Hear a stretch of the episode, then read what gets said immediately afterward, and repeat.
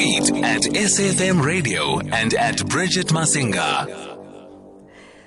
Farirai Sanyika joins me in studio and, well, on the phone.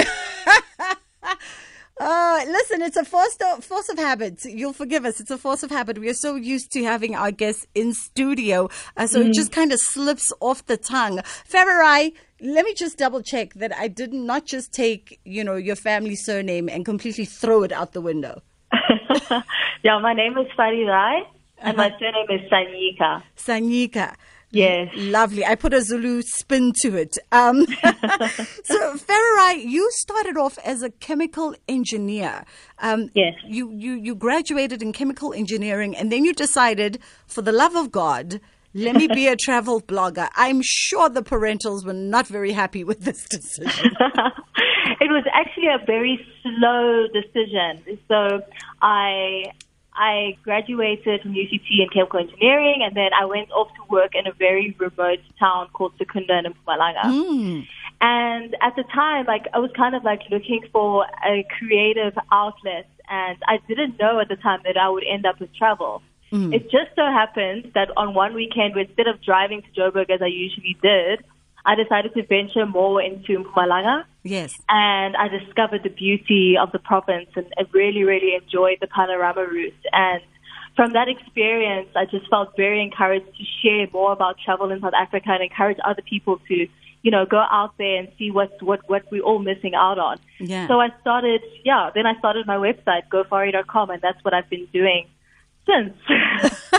Uh, you know, when you say Secunda and chemical engineering, I'm thinking obviously you worked in petroleum, um, yes. and you must have been working for the Sasol Group, which is uh, a, a, very big change, right? Coming Absolutely. from the um, petroleum uh, industry and then going straight into leisure and lifestyle. Absolutely, it's so different. Um, at, at, at one point, I was doing both at the same time. So I would be at work, I would be in overalls, you know, during the day. Then in the evening, I'm writing about travel, and on weekends, I'm going out to, you know, experience as much as I can in the country. So it's almost like a double life.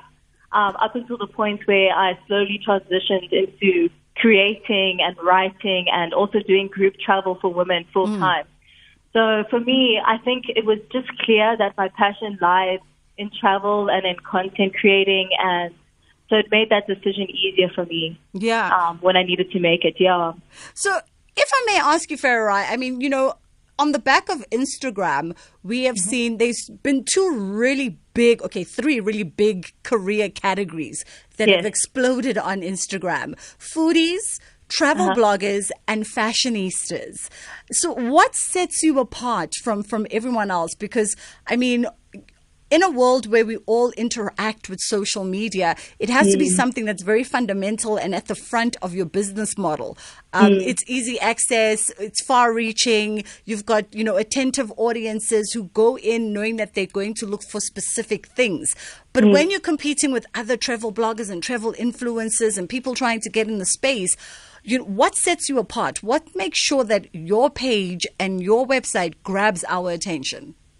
I think for me, I've always uh, understood the power and the value in my story.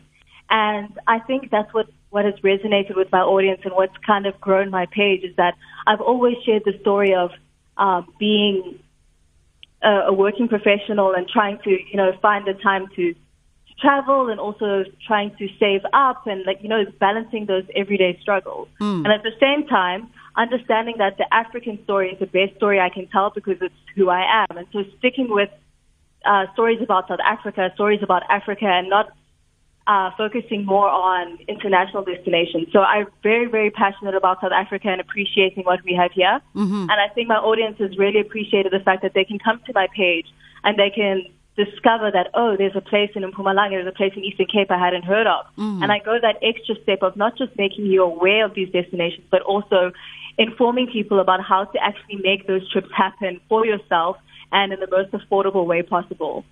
So I think that that's what it is about Gophari that sets me apart. When you speak affordability and Gophari, I, you know, already bells go ding, ding, ding, ding, ding. Um, Because so many of us, you know, are having to look at vacationing, especially this festive season, and look at the budgets and really Yes. downscale. What our imaginations want to do versus what our wallets can do are completely different things. So, how are we traveling locally? And doing it on a budget. Are there good spots to go on a budget? When you used to say, you know, someone's listening out there and they go, this time of the year, I'd be in Dubai with my family, you know, living it like a rock star, five star living and all the rest of it.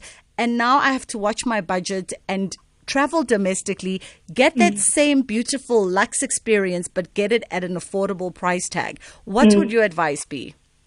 So I always say that I feel that we are so, so blessed and lucky to be in South Africa because it's so true what they say about how you don't have to go far to get a new experience. Mm. So something as simple as taking a road trip, like if you're in Gauteng, taking a road trip two hours out of Gauteng, you can experience something completely different. Mm. And if you fill your, your car up and you divide up that expense amongst you guys, your journeys already become that much more affordable.